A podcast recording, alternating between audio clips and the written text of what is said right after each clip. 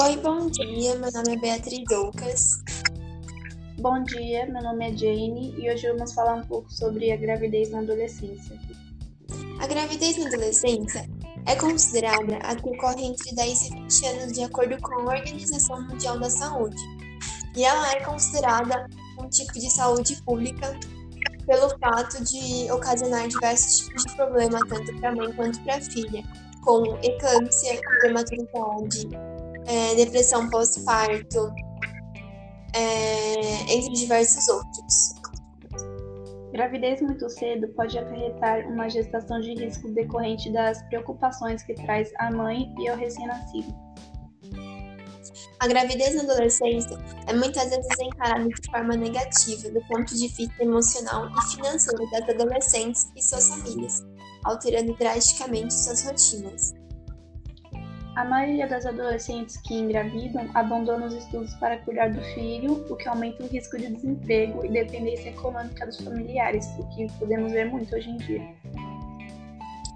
Esses fatores contribuem para a perpetuação da pobreza, baixo nível de escolaridade, abuso e violência familiar, tanto da mãe como a filha. Isso ocorre é, falta de informação, falta de, de informação porque assim, se a mãe engravidou muito cedo, a chance dela é, da filha engravidar muito cedo é grande, pelo fato dela não ter tido informação na época que ela engravidou. Acabou saindo da escola e acaba não tendo condições financeiras para colocar a criança muito cedo na escola. E hoje em dia, não é em todas as escolas, tanto particulares quanto públicas, que existem é, matérias específicas para isso. É, professores que explicam o que é a gravidez prematura, o que é a gravidez na adolescência, o que é o aborto, o que é o aborto espontâneo.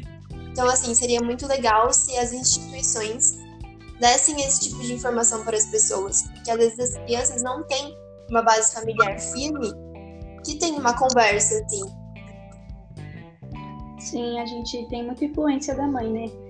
E a gente discute muito sobre isso também em sociologia, né?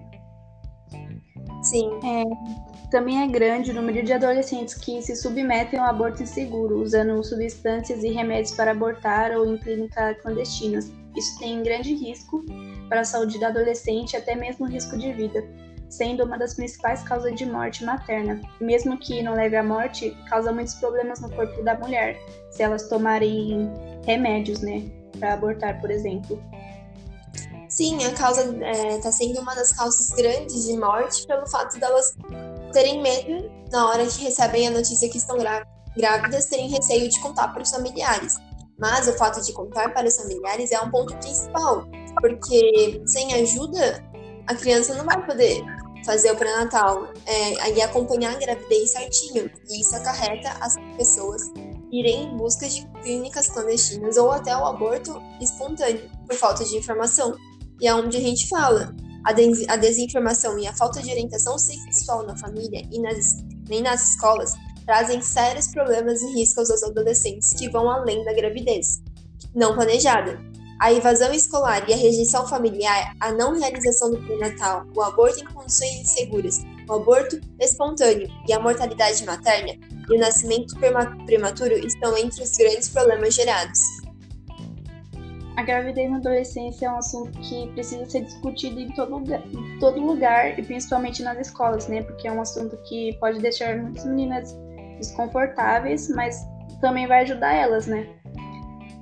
É, diante disso, só o acesso à informação, à educação, assim como a conscientização e a orientação para o uso de contraceptivos são as únicas formas de combater e prevenir a gravidez na adolescência.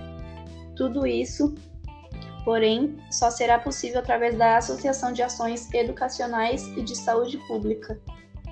E assim encerramos o nosso podcast falando sobre a gravidez na adolescência. Música